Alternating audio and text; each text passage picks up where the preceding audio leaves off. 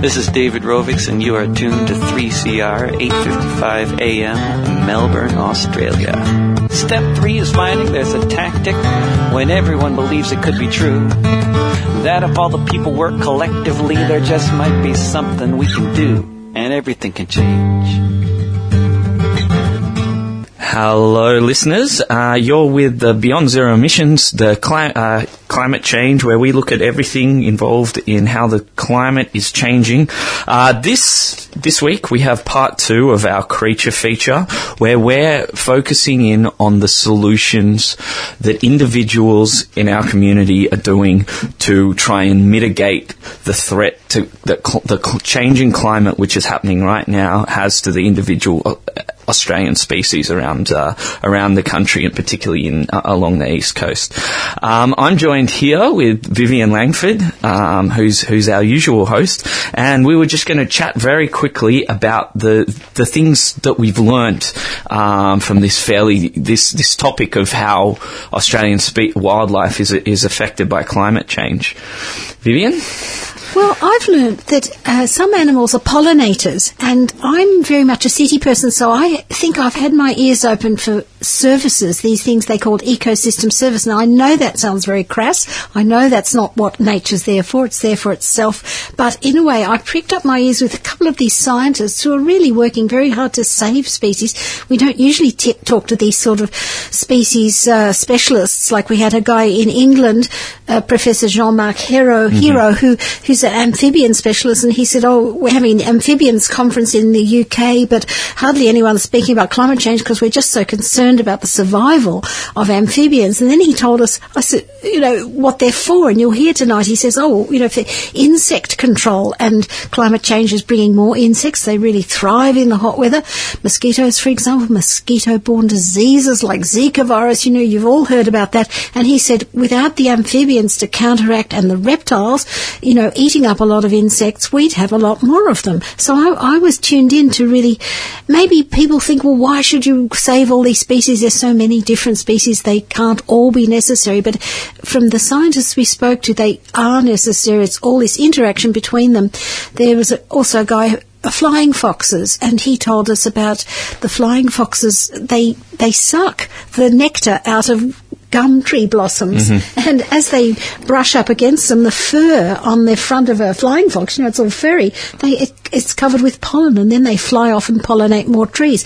Well, if you're logging and destroying habitat everywhere, land clearing, as we heard in an earlier program, too much land clearing means they've got nothing to eat and they're starving, and we heard the vet last week telling us about that. Yeah, and it was bringing it back to what you said before, which is about how the lack of coverage that this topic is getting in the mainstream media. To offset that, we also spoke to that Tim Pearson, who we'll be listening to a little bit later, but his kind of real grassroots, this work that a lot of people in the community are doing, and not really hard work, but not really getting any coverage or much help or any kind of acknowledgement for it. So, listeners, you might like to look up the name Tim Pearson. I think he calls himself the Batman, and he's got a wonderful YouTube. He's really funny, and he explains it. He just loves these bats, and I love them too after he told me all about it. And I think that's what I got from doing this work, that we got a whole different attitude to climate change as it's affecting these species and the people who are on their side, the advocates. The other one that I really liked, I was thinking, well, where are the solutions? Who's doing the big work? National parks. We know national parks. We've keep increasing those, that's good. Marine national parks, that's good. But there are other people doing it in the private sector on private properties. And there's one we're going to talk to, John Kanowski. He's a scientist with the Australian Wildlife Conservancy, and they've got 3 billion hectares under management, and they're keeping out the feral pests. And so we'll hear about that, and I think that was very inspiring. I didn't know anything about that, and you listeners can get involved in that if you're at all scientific. They've got a lot of people doing PhDs or university students up there in all these Northern Territory and Northern Kimberley area, Western Australia, and people do lots of research there, and they're very rigorous, and so you can get a good step up in your career, I think, by working with the Australian Wildlife Conservancy. Yeah, and we're looking at, well, in terms of conservation, that is really the operative word of this program. And we're our first guest, who's Professor Mackey, he's looking at a conservation corridor which runs the whole length of the East Coast.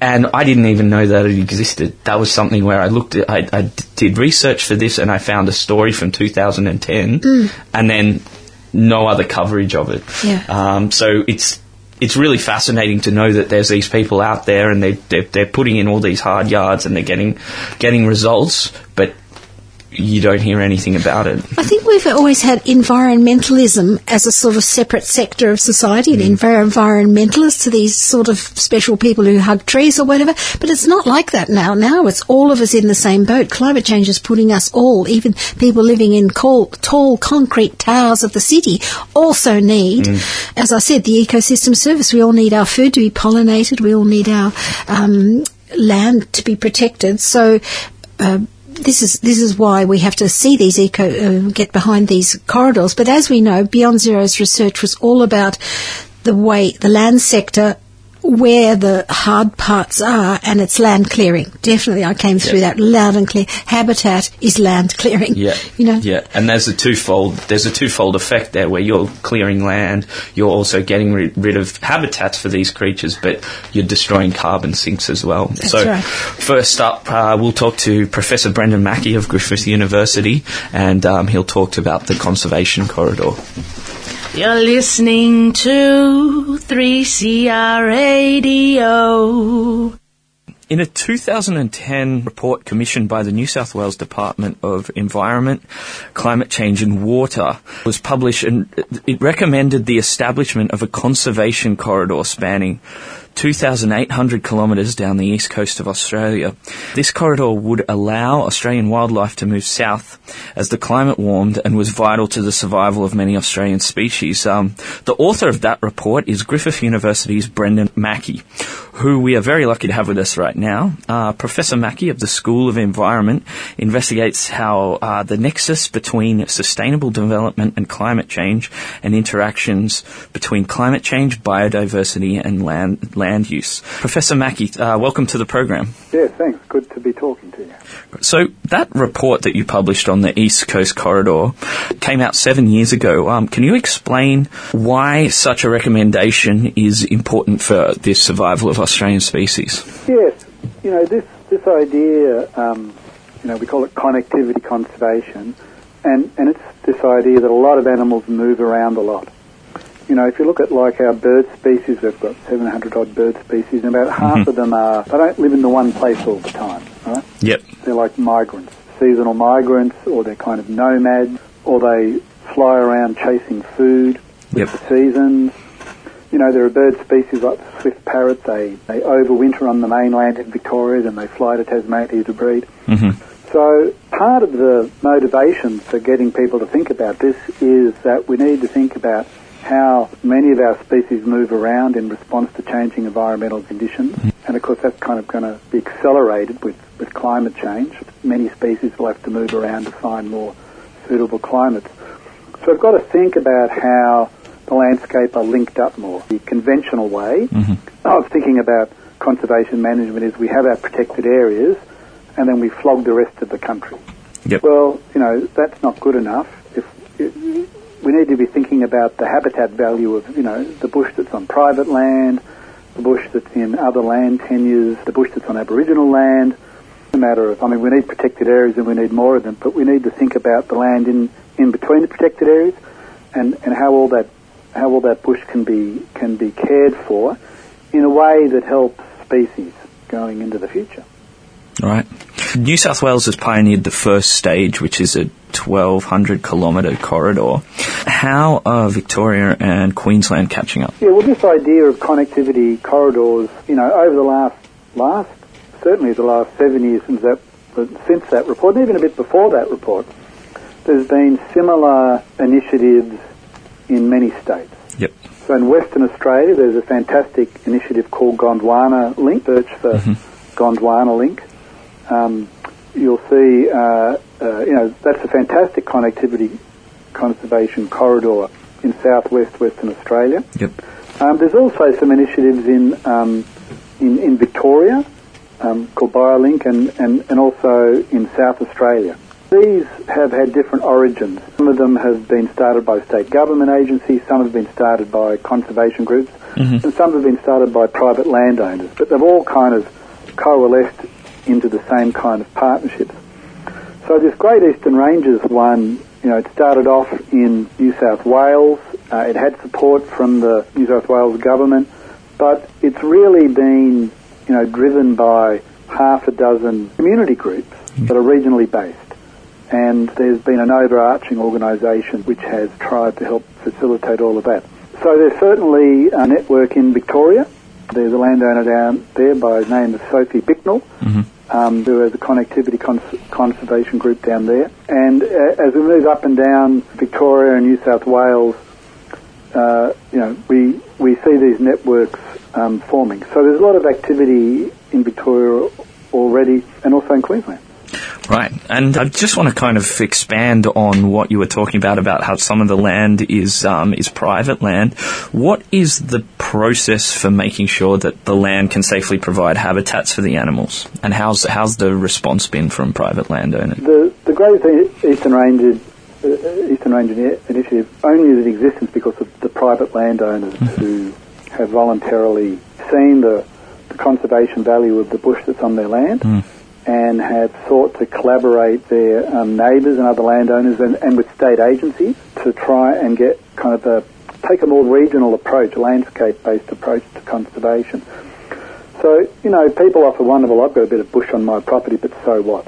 Mm. But if you look at that patch of bush with all the other patches of bushes on your neighbour's property and see how that all links up, in your bioregion and how that links up and connects to national parks and state forests mm-hmm. and these other land tenures that have got bush, you can see that even a small contribution from a small landowner, can make a big difference. Yeah, it can all add up. And I guess the big question is, have you started getting any data in about how the animals are responding? Well, sure. So this is one of the issues that the regional groups are looking at. So in New South Wales, there's a group called Kosciuszko to Coast, yep. which is the name for this coast, from Mount Kosciuszko down to the coast. And a lot of those regional networks are, monitoring the conservation work that they're doing. So I said it's a mix of private landowners, of NGOs, like conservation NGOs, like Trust for Nature, and these various kind of organisations. So yeah, most of them have got monitoring work in, and they're trying to actually measure the difference they're making. Oh, that's great. I guess, to my mind, the big win with something like this corridor is, firstly, obviously, it is the purpose of it, which is to protect the diversity. But a secondary win is that the flora can also function there as a carbon sink. I'm just wondering if much effort has been put to maintain plant and tree diversity in these corridors. Well, sure. I mean, the basic kind of, if you think of it, when we talk about wildlife habitat, we're mainly talking about vegetation and native vegetation. Right. So the trees and the understory and the ground cover, they're the really essential components. So when we talk about wildlife habitat, that's really what we're talking about. Mm-hmm. There's an old saying, it's not the full story unless you've got the understory. Right. So as well as the trees, you need the understory, the shrubs, and you also need the ground cover, the native ground cover. Because you get different species occurring in all those plants. So there's a very close relationship between the plant biodiversity, the diversity of the vegetation, and, yep. and the wildlife diversity. Yep, yep. So absolutely, the plants are central to the story. Yep. Right, now, as I mentioned in your introduction, Professor Mackey, you specialise in the nexus between sustainable development and climate change. I'm originally from Sydney, yep. where there's massive amounts of money associated with development. And I was just wondering, in terms of how do you approach the problem of population size negatively impacting biodiversity and our ability to grapple with climate change? Yeah, well, yeah, that's a good question, Obviously, the more people you have, the more food you need to feed people and yep. the more water you need. But, you know, it's so closely tied to people's lifestyles. Mm-hmm. You know, so the ecological footprint of an individual really depends upon the technology they have access to and the lifestyles that they have, you know, what their patterns of consumption are. You know, we did an awful lot of damage to the Australian environment when our population was quite small. Right. You know, the first 100 years of, you know, after the European invasion of Australia, that first 100 years, we really cleared a lot of bush, caused an awful lot of damage to biodiversity. Yep. And that was when the European population was quite tiny, yep, compared to what it is now. So, you know, and the damage we're doing, like with coal seam gas mining, right? Yep. The damaging, I mean, that's not being done by a lot of people. It's not like, mm-hmm, it's not demand for domestic gas which is driving that, right? Yep. It's just corporations, they're selling the gas overseas. So, you know, a lot of the environmental damage in Australia hasn't been so much driven by consumer demand from our cities, yep, as by just the fact we've, you know, kind of treated the landscape as a giant quarry to kind of dig up and sell. Yep. The issue for biodiversity conservation in Australia isn't so much the size of our population, but what we're choosing to do with our land.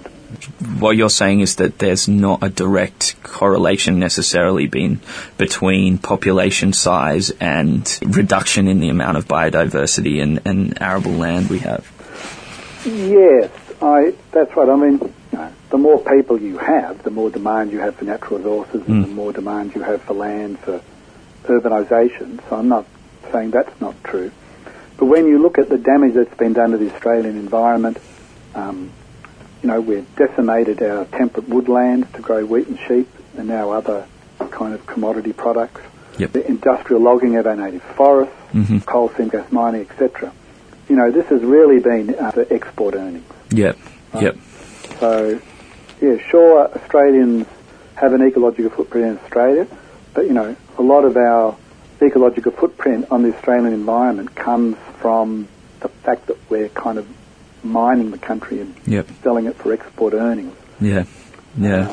So that's the other big factor, you know, we need to be aware of when we talk about...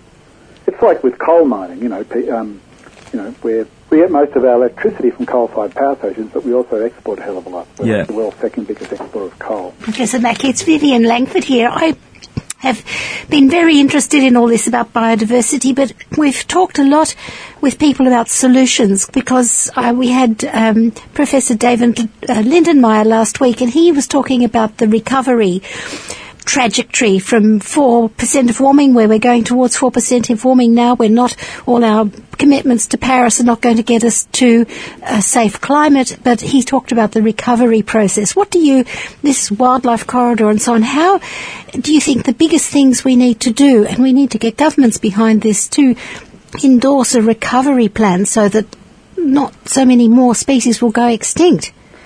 Yeah, well, I mean, the first thing we have to do is to protect what we have. You know, so we can't just let what we have continue to be lost and degraded, mm-hmm, in the hope that we can recover it all. So I don't want to abandon what's left of biodiversity and nature in Australia, you know, on the assumption that we can cover it, because that's not the case. And any kind of ecological restoration or ecological recovery really has to be built around, you know, the core of that restoration work has to be what we've got left. And Central Highlands, those forests where Dave Lindenmayer works, is a case in point. We're now down to less than 2% of the original old growth left, you know. Mm. That's really got to be protected, and that can be the core out of which, you know, recovery can happen. Interestingly, when we talk about connectivity conservation corridors, I mean, that's about trying to grow the conservation estate. How can we get better conservation outcomes on private land and all forms of land tenure, in addition to kind of protected areas? So protected areas, formally recognised protected areas, are kind of the core of those conservation connectivity corridors. Interestingly, under a previous Labor government, we actually had a national conservation corridor policy and program. And there was actually funds to support community groups and private landowners in developing and participating in connectivity conservation corridors like the Great Eastern Ranges. When was that? That was under the Gillard government. When Burke was Minister for the Environment. Okay. So that would be fantastic if the national government could bring that back. The New South Wales government's actually successive New South Wales governments, both Labor and Liberal, until the current one, had supported the Great Eastern Range. We need state governments to be supporting these initiatives, but it would be great if the national government, resurrected this kind of national corridor program. Yeah. It was a great policy. Yeah. Okay. So finally, I'd just like to take an opportunity to thank you not just for your time, but also for the work that you do. I think Australian wildlife is a national asset, and there's just not enough being done to conserve it. That's too often it takes a back seat to short-term commercial interest. So for anyone listening out there that feels really passionate about that, what's the single most important thing? I noticed you brought up their particular lifestyle. What's one concrete choice that they can make to improve the situation? Well, there's a few things I think individuals can do. For a start, we can all stop using plastic. Mm-hmm. There's just choices. Because they've talked about terrestrial, biodiversity, yep. But in terms of marine biodiversity, we've really got a crisis when it comes to marine mm-hmm. plastic. And so that's something I'm really reminding everyone to do, is to really, really have a close look at how you can reduce your plastic consumption. Something everyone can do is write to their ministers and their elected representatives and tell them that biodiversity is important. That's to the local government, state government, the national government. They take notice of letters at citizens' rights. So, it's not a waste of time. I think it's really important. And I also think, I would encourage people to join and support environmental groups who are working to help protect their biodiversity. So there's many groups doing great work, I think. Great. Well, thank you so much for your time, Professor Mackey. Pleasure. Yeah, good talking to you. You too. Bye-bye. Cheers. Bye. Tim Pearson is dedicated to flying fox research. We're going to find out how climate change is affecting an animal that he calls an environmental superstar. So welcome, Tim. How are you? I'm fine, thanks. We heard in the previous creature feature on the radio how bats are very important as pollinators. Could you tell us in a bit of detail how they do that when they flap out of their colonies at night? Flying foxes are an amazing animal. Of course, commonly they're known as fruit bats, but the species we have on the east coast of Australia, the grey-headed flying fox and the black flying fox, probably about 80% of their diet is actually nectar as opposed to fruit. They do eat some fruit. Anyone who's been anywhere near a fig tree when it's fruiting would be familiar with the bats in the tree squabbling over the fruit. And of course what they do there is they chew up the fruit and then bit the seeds out. And they can of course fly quite long distances to do that, so they don't just drop the seeds at the base of the tree. More importantly though, the main part of their diet is nectar. And particularly the nectar out of a lot of gum trees, a lot of the hardwood eucalypts on the east coast. And as they're licking the nectar out of the gum tree flowers, all that fur on their body gets covered in pollen. So they can carry a massive load of pollen. And you add that to the fact that they'll easily fly up to 50 kilometres a night to go and look for food and forage. They can carry a massive load of pollen a long distance. So they're not pollinating the gum tree right next to the one that's there.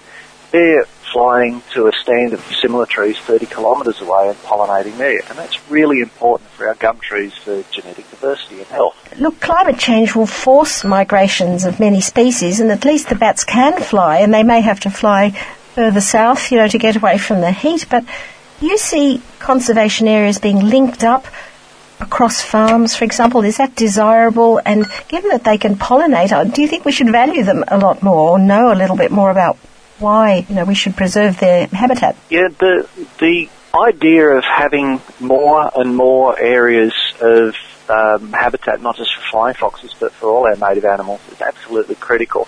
And linking those areas together is also critical for anything that can't fly, like a flying fox. And the flying foxes not only fly out those long distances each night, but they migrate. We've actually radio tracked them or satellite tracked them flying over a week or two, 1,500 kilometres to where a stand of trees, where some trees are flowering. So for the flying foxes, to a certain extent, they can actually go over gaps we create, but a lot of the other animals can't. One of the things that does happen, of course, is the more we fragment the environment and our forests, the more critical flying foxes become as pollinators, because the other animals that do pollination, insects and some of the birds, just don't do those distances. Okay. So for anything like a koala, of course, it can't sort of fly even 5 kilometres, so it needs to link up areas. Another aspect of the flying fox that I heard about from your YouTube video, which I recommend to listeners, it's called Know Me, No Trees. I heard that you're very interested in how they communicate, and you've studied that a bit, and I'd like to know, how does a mother bat, you know, when they fly out at night, how does she find the pup when she comes back to a tree? The flying fox communication to most people is just this cacophony of noise, but it's actually a whole lot of different vocalization. They're all individual. They can tell each other's voices apart. So when the mother flying fox flies back into the camp in the morning, in the early hours of the morning, she circles around calling, and all the pups in the trees call back, and the mother can actually pick her individual pup out. She'll land next to it and then smell it. Give it a good sniff to make sure it's the right one. But yes, basically they just call to each other and they can tell each other's voice. One of the first things that got me interested in bats being threatened by climate change was when I heard of an event, I think it was in Queensland, where there was a mass falling out of the sky of bats during a heat wave. And I wondered, is this a freak event, and how likely is this to be the future for bats? Well, it's one of those things. Flying foxes in general, extreme heat will kill them. It's around 45 degrees centigrade or so, and they start dropping out of trees just from heat death. Now, this isn't a new phenomenon. It was first recorded in 1792 in Parramatta as a mass death of flying foxes and parrots. But what's happening is two things. One is that because of climate change, extreme heat is getting more frequent and more extreme. And the second thing that's making it worse is that because we're destroying forests, the flying foxes are roosting in more and more unsuitable places, like they're going into urban areas more. Some of the good camps are in densely timbered gullies, and the flying foxes climb down in the trees into shadier, cooler areas and survive the heat wave. So you get this double whammy of they're in less appropriate areas, in Melbourne, for instance, along Yarra Bend there, just in open forest, and you've got more extreme heat, and the combination can kill, at times, tens of thousands of animals.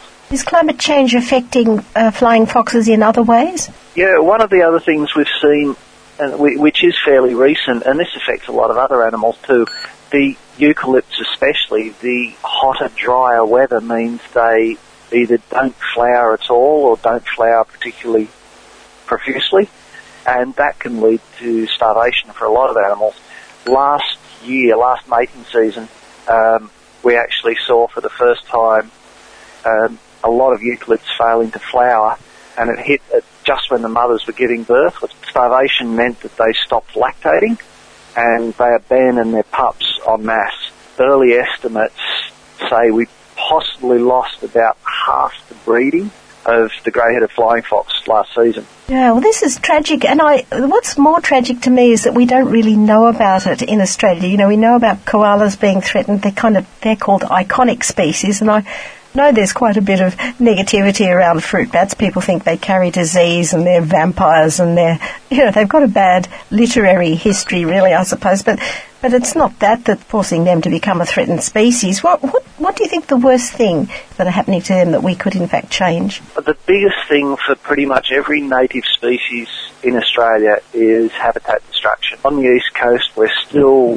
chopping down forests at an absolutely insane rate. We let, in both New South Wales and Victoria, our forests corporations let regrowth get to just the stage where it's getting productive and then take it out again. Mm. Our land clearing laws are changing so that we're allowing more and more bush to be cleared. Well, recently the Great Barrier Reef, someone put a money value on it. I think it was over $50 billion. I presume that's in tourist trade and so on. I heard someone on the radio this morning actually praising that at least lets us know what we're talking about. And maybe in our culture we've got now, do you think we need to put like a money value? Like, all of these things are leading to the same point, that we need to stop the land clearing, we need to nurture these wildlife corridors, we need to continue to create opportunities for biodiversity. But do you think it's some new public approach or some new government policy needs to take over? Putting a value on things like that, it's a concept that's been around for a while, putting a value on ecosystem services, and the idea is to try and work out, what it would cost us to provide fresh water if we didn't have forests and rainfall and everything, just filtering it through for ourselves. That's come because of the idea that the only way our society values anything is if it's got a monetary cost. Ultimately, the only way we can really save the environment is for government policy to change, and that will only change when enough people push the politicians, when the politicians believe there's enough opinion backing it. And that's the only way a politician will do anything, really. Yeah, well, that's a political answer, and we need that. And you know, you're seeing it with the Great Barrier Reef now and the Adani mine. It's an almighty battle. Climate change is forcing everything towards a point. I saw in your YouTube video the cost of pollinating. If we got rid of all the flying foxes and we had to hand pollinate the trees, I mean, that would be billions of dollars, wouldn't it? So, you know, we need to think of it like that, I think, what the value is. Yeah, one of the things, I do a lot of education talks, and the biggest thing we hear time and time again is people saying, I didn't know that. They've just got no idea that our flying foxes are native to Australia. That grey-headed flying fox is endemic. It's not found anywhere else. They're not feral. They're not pests. And they're what we call a keystone species, which is named after, of course, the keystone on the top of a stone arch. You pull that out, everything else collapses. Wow. Pretty much the forests of the East Coast depend on flying foxes for their survival. Fantastic. Well, that is a good point to end on with the keystone. So thank you very much, Tim. I've really enjoyed talking to you, and I hope that listeners will really take note and watch your YouTube, which is No Me, No Trees. All right then, thank you very much. That was Tim Pearson, who's a flying fox researcher. Professor Jean-Marc Hero is from Griffith University, but at the moment he is in London. There's a photo on Jean-Marc's web page of him with a miner's lamp on his forehead and a T-shirt saying, Save the Frogs. He's a conservation biologist specialised in reptiles and amphibians. Among his many publications, I like this one. It's called Engineering a Future for Amphibians Under Climate Change. So welcome to the Beyond Zero show, Jean-Marc. Tell us what it's like at the conference in London. Very little on climate change, which is disappointing because we really need to focus on this problem now. In the Anthropocene, which is a serious moment in the history of planet Earth where we're experiencing massive declines and extinctions in species around the world, and so many scientists are just in the crisis situation of actually trying to save single species by keeping them in captivity and breeding them in captivity. And these are sort of immediate actions that we need to take. But we really need to understand a lot better how amphibians and reptiles are likely to be impacted by climate change in the future. Yes, well, that's what I'd like you to tell us, in the whole biosphere that they're in, what is the future for Australian snakes, for example, and frogs? It's not looking good in the context of we've had a history of the last 200 years of habitat destruction and fragmentation, and now we have this new very serious impact of climate change. We've also had the feral animals, which have had a big impact on a lot of species as well. So we've just keep accumulating more threats to amphibians and reptiles and less solutions. I wonder if climate change is endangering these amphibians and reptiles more than other species. Are they especially vulnerable? They are particularly vulnerable because of amphibians, I guess, more so in some respects because they're dependent on both temperature and rainfall. And climate change, we have very well documented increasing global temperatures. So temperature is a real threat, and that's affecting reptiles and amphibians equally in a sense. It's a bigger threat. The temperature is a bigger threat to reptiles because they're temperature dependent like amphibians, but their activity is mostly diurnal. And so therefore the very hot temperatures in the middle of the day, which are going to be increasing, will decrease the amount of activity or hours of activity that they have. Mm-hmm. Amphibians, on the other hand, are much more nocturnal. They're still affected by temperature increases, but they're also very strongly affected by rainfall. The predictions for rainfall response to climate change are much more difficult to understand and much more difficult to predict. So we have increases in extreme events, so a lot more torrential rainfall, which we're already experiencing around the world, over short periods, and then longer droughts. So obviously both of these effects will have negative impacts on amphibians, but how much they're going to affect amphibians is much more difficult to predict. Well, when I was researching this, I was really surprised to find how famous Australia really is for reptiles. It's very rich in reptile species, and I wonder if you could just describe some of the fascinating diversity. Well, the reptiles in Australia are very diverse. We have over 1,000 species, with about 783 species of lizards, 209 species of snakes, and 32 turtle species, and of course our two crocodilians, the freshwater and the saltwater crocs.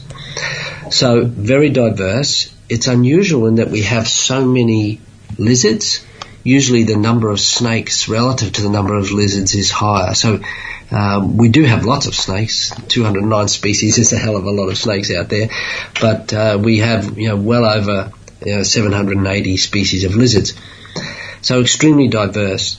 And many of these lizards are dependent on temperatures. So increasing temperatures will increase their hours of restrictions, which means they have less time to be active and out in the environment feeding and reproducing and doing those things they need to do. The snakes are primarily, are really a top predator in the Australian ecosystems, and that's why we have so many species.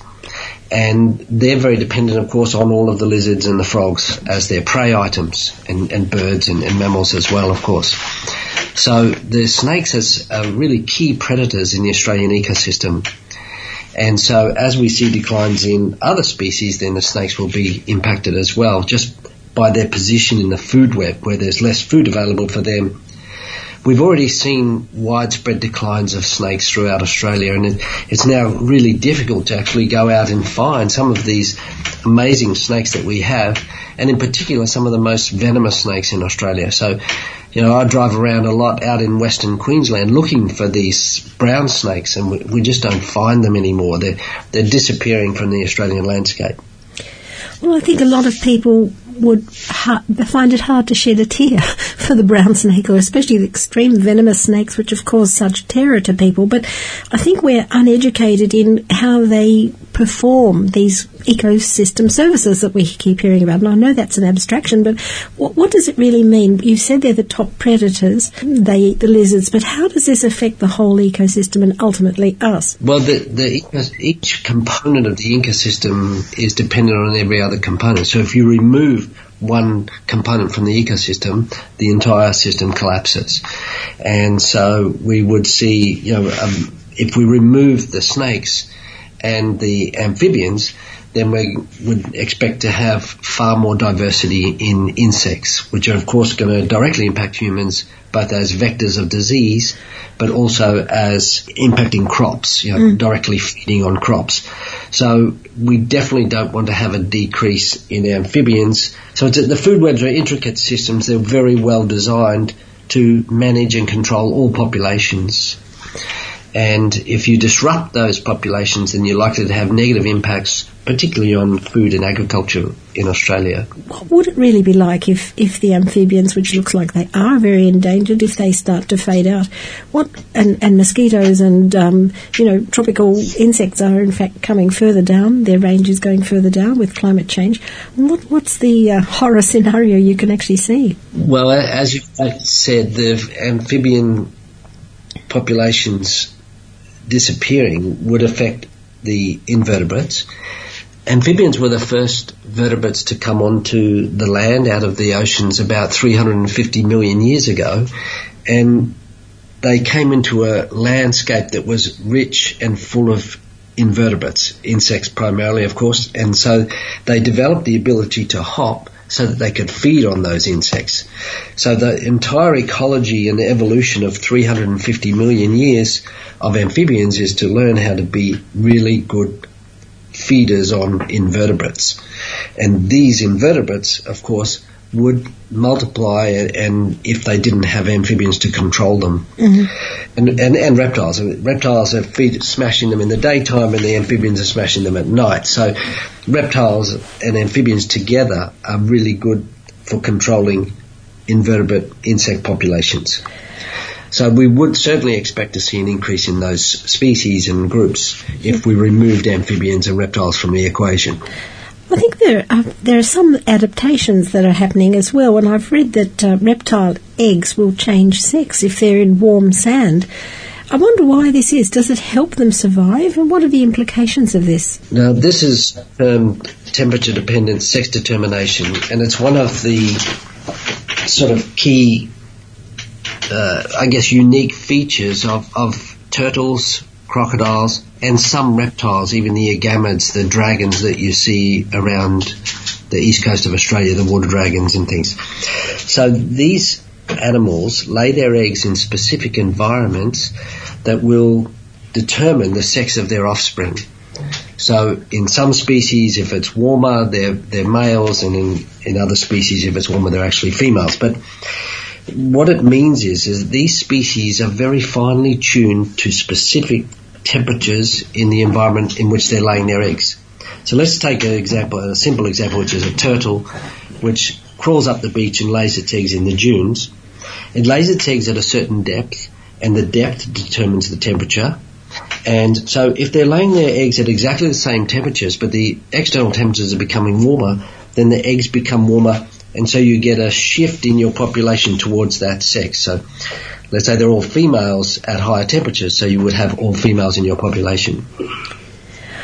So these sex biases are a problem with the changing temperatures.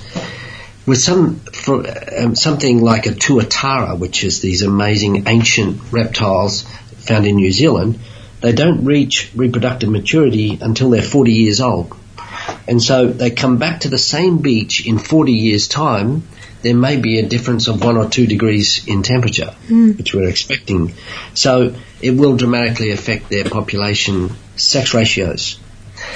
How that's going to affect the populations, of course, in the future is complex, but we would expect a negative impact because you can't have a strong bias to one sex. It's an amazing phenomenon in biology that all species merge to that 50-50 sex ratio. Just wanted to tell you, when our children were young, we always used to have tadpoles, and I think watching them turn into frogs, seeing metamorphosis, was one of the wonders of the world for them, and it is to me too. And we used to see films at the museum about field trips. It looked like so much fun. It just looked so interesting to be going out in the field, and I wonder, you and your students, you're gathering scientific data all the time. How is this helping save the frog? Well, we need to understand frogs in their natural environment so that we can see how they are affected by their microclimate and by their general climatic conditions.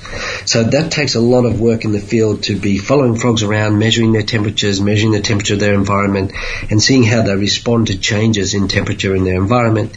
And that will then give us an idea of how they're likely to respond to climate change. The most important thing we can learn from this is what kind of diversity of water bodies we need for amphibians, and we can then mimic those conditions in the future. The best way, of course, to do that is to just preserve larger areas so that it has more microhabitats and more microclimates available to the animals that live in it.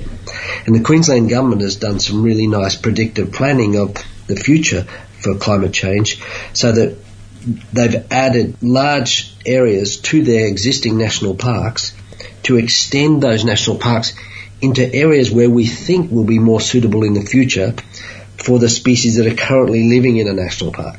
So we're providing adjacent areas so that animals can move in the landscape, because this is really the only way that we can naturally save species from extinction from climate change, is giving them a variety of habitats and microhabitats so that they can move in the landscape and breed and live in at least some components of that changing landscape. And so it's a really exciting time in the sense that we need to predict as quick as we can where these animals are going to move to, and then we need to preserve those areas. And other than that, we can then go to enhancing existing areas. So that's another whole field of research that we need to work on. We've been just talking to Professor Jean-Marc Hero from Griffith University. A lot of the greenhouse gases that cause climate disruptions arise from land clearing and logging. And it just so happens that if we keep and extend the tree cover and call it a carbon sink, we might also be giving a chance to survive for many wild animals. Now, I've come across a group called the Australian Wildlife Conservancy. It's a new model of not-for-profit conservancy, and it stands outside the national park system. I first heard about it in a quarterly essay by Tim Flannery. Now, Australian Wildlife Conservancy manages properties over 3.8 million hectares and employs field ecologists who establish large areas of which are free of feral animals and livestock, I gather. Our guest is Dr. John Kanowski, who is a conservation ecologist with the AWC, where he is the National Science and Conservation Manager. So welcome, John. Thank you very much, Vivian. Tell us what your work involves.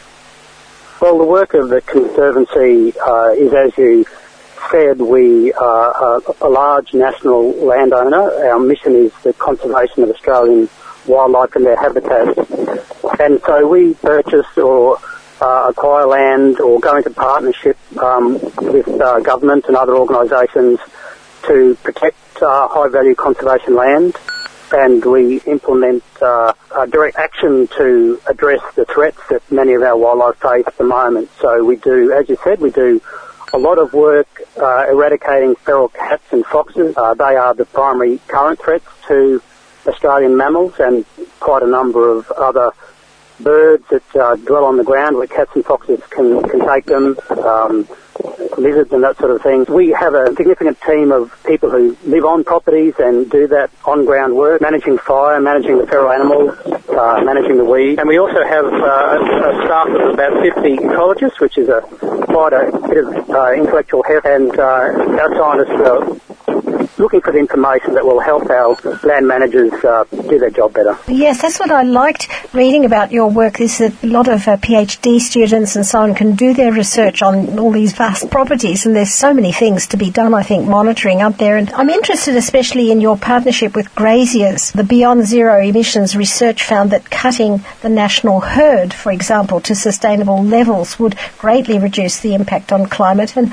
I'd like you to tell us about that partnership with Kimberley cattle owners and how it will protect the biodiversity around Charlie River. Sure. So quite large areas of Australia are pastoral leases, and the terms of those leases very much include some level of cattle grazing, and that ranges from very intensive cattle production enterprises through to a few cattle in the back paddock. Now, AWC has acquired a number of partial leases ourselves, which we have largely destocked, and sometimes we run a small commercial herd to satisfy the conditions of the lease. In the Kimberley recently, we have a partnership with a significant pastoralist up there who, the benefit to us is that pastoralist can help us manage the cattle that we have to run on selected areas of our properties up there. That's their bread and butter. It's not ours. They can focus on doing that well. At the same time, they've removed cattle from the really sensitive areas that we've found out through our research are really important for the native wildlife. So it's essentially a win-win, where a country that's good for wildlife is being managed properly. We're doing monitoring of the outcomes and doing research around things like impacts of feral cats and how best to manage them. And the pastoralist gets an enterprise that's more sustainable. I'm very glad to hear that, because I've done a few programs on land use, and I've interviewed cattle farmers, for example, up in Queensland, who talk about the feral pests as an absolute obsession for them. And also I got the impression from scientists that a lot of land is really being flogged. You know, it's not being managed well, that too many cattle, when the drought comes, they just die and or they become skeletal. It's really too bad, it's not well managed. So this sounds like a good way forward. And another aspect of climate change, though, is fire. We can make huge emissions when we have a wildfire, and you have a project about fire management to minimise wildfires. But I imagine that also helps animals survive. Tell us about that. Yeah, well, it's quite interesting, because we're actually doing a lot of burning in that project, but we're burning at the right time of year. So Northern Australia, it's mostly savannah, so it's grass underneath scattered eucalypt trees. it's a very fire-prone environment. You get an intense wet season, the grass grows, and you get a long, hot, dry season. Fire's not managed. It'll be started by lightning or by arson. And our indigenous people have managed fire in that country for tens of thousands of years. And so essentially we're getting back to managing the country the way they did, lighting a lot of little small fires in the cooler part of the year. The fires aren't very intense, so the emissions that they release are relatively low. And what that does, and what we've been able to do in the Kimberley, and in fact across all our northern Australian properties, is by that prescribed early burning, reduce the extent of the really hot, big emission late dry season wildfires by half. So that's a really big change, and not only is that good for reducing emissions, but clearly there's wildfire is quite devastating when it's repeated on vegetation, and it's particularly devastating for small mammals. What it does is remove the grass cover from huge areas. We're talking about 1 million hectares of country burned. There was one wildfire in the Kimberley last year of that size. Mm. And, you know, if you're a little native bandicoot or a quoll or a native mouse, and you stick your head up and there's no cover for miles around, then you're very vulnerable to feral cats. And research that we've done, AWC has done up in the Kimberley and in Cape York, shows that feral cats, they really look out for those fires. They somehow know where there's been a wildfire, and they'll travel for kilometres around and sort of concentrate on that burnt area and inflict heavy predation on the native mammals. So by controlling wildfire through this sort of essentially mimicking the Aboriginal stewardship of the land, we're having really multiple benefits for carbon, for the environment. I read about that with the cats. I read one a PhD student whose research was on one of your properties. He put cameras on the feral cats, and he found that they killed more native animals on that cleared land than if it was covered. And so that's another argument against land clearing as far as I'm concerned. But I'd like you to tell us what strategies AWC has against feral animals, other strategies. Sure. Well, so in the north of Australia, we do this landscape management. So we've got properties that, you know, they're 500,000 hectares in size. They're huge. And so the main thing we're trying to do there is retain the grass cover throughout the year. So that is a combination of destocking the really important areas. You know, actually most of our properties are mostly destocked. And then managing fire, as I just explained, we aim very much to reduce the extent of wildfire. And that combination of land management reduces the predation pressure on small mammals by about an order of magnitude, so it's quite large, and we have had a significant uptick on our Kimberley properties in small mammals, whereas elsewhere across the north, the trend is really the other way. Yes. The other main thing we do in southern Australia is we eradicate feral cats and foxes from very large areas. So we have 5 sanctuaries where there's ranging between, you know, 300 hectares and 8,000 hectares where We've completely eradicated feral cats and foxes. One of them is an island in Shark Bay. The rest of them are what we call mainland islands. That is, they're protected by a fence once we get the cats and foxes out. And we reintroduce the really threatened mammals back to those areas, and we've had really tremendous success with those reintroductions. So we've got 11 threatened species of threatened mammals, things like the bilby, some of the bettongs, bridal-nosed wallaby. We protect quite a substantial proportion of those animals in these protected areas, because essentially they're what Australia was before Europeans came in. So yeah, I could talk for hours about that, because we do a lot of work in that space. Yeah. Yeah. Well, mentioning islands, I've been reading a little bit about conservation biology and trying to work out what the trend is, where it's going, and my impression is that in the past we've had agriculture, you know, in dedicated good fertile parks, and then islands of conservation like national parks. But as the species will need to move in response to climate pressure, we'll have to integrate these two groups of islands of land, agriculture and conservation. We can't have them separated anymore, I think. And even I was reading there's a convention on biological diversity which is committing us to ecosystems integrated with other land use. and they want at least 17% of Australia by 2020 to be dedicated in that way, and I imagine that's in wildlife corridors or linked up land. And how do you interest your business partners in this sort of project, something what you've already established but now linking the areas? Yeah, well, I guess that is a bit like our example in the Kimberley where we're working with the pastoralists. The reality is, as I said, pastoralists are really a major landowner in that part of Australia, and so we're looking for an outcome that benefits conservation and benefits them.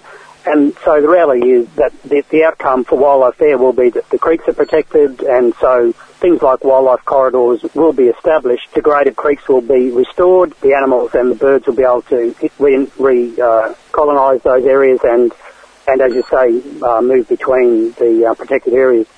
But the linkage thing, we've got to a stage really with the Anthropocene that particularly say for the threatened mammals in southern Australia, the reality is that there's quite a large number that simply cannot cope with any level of fox or cat predation.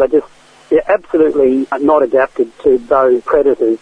And so we have to take the hand of nature there, and we have to design population strategies that move around, for example, bilbies or numbats between these large areas, these large sanctuaries, and that can be informed by genetic information. Look, Australia has national parks. We've got considerable lands like yours, and then lands under Indigenous management, yep, private sort of protection. But we still have over 1,000 animals at risk of extinction when I last read about it, and climate change is just another stressor.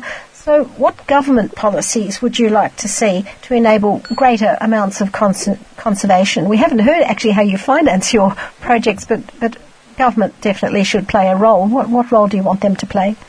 Well, just to one of your points you raised there, we are primarily supported by donations. We are a not-for-profit, so a charity essentially, and that model is very good for conservation in that you have to perform to keep attracting support from our donor base. So it actually is that particular model of private conservation has a very strong incentive to perform, whereas the government model has traditionally been, you reserve the land, that's great, that stops it from being cleared, but very often that's the end of the story apart from, sort of minor management, and we're really focused on a model of active management of our lands informed by good science. So we put a lot of effort into just understanding what's going on with the animals and the plants in our reserves.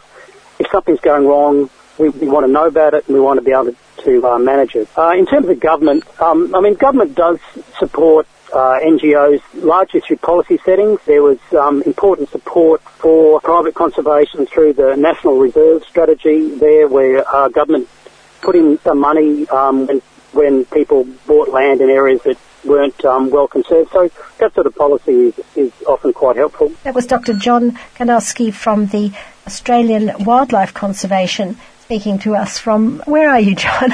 I'm up in Cairns. Cairns, okay. Thank you very much. Thanks, Vivian. Bye. Right, so that was the second part of our creature feature, and I'd like to thank Andy on panel, Vivian for conducting the interviews, and Teddy Bourgeois. That was our guests today was Professor Brendan Mackey, Dr. John Kanowski, Professor Jean-Marc Hero, and the Batman Tim Pearson. If you want to go out there and feel invigorated by this show that we've done and really sink your fingers into the dirt, there's a lot of organisations around Victoria that would love more volunteers.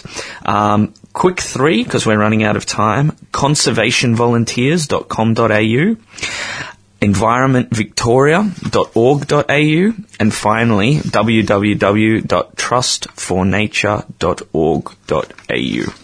Thank you very much. Beyond Zero Emissions is a not-for-profit research and education organisation.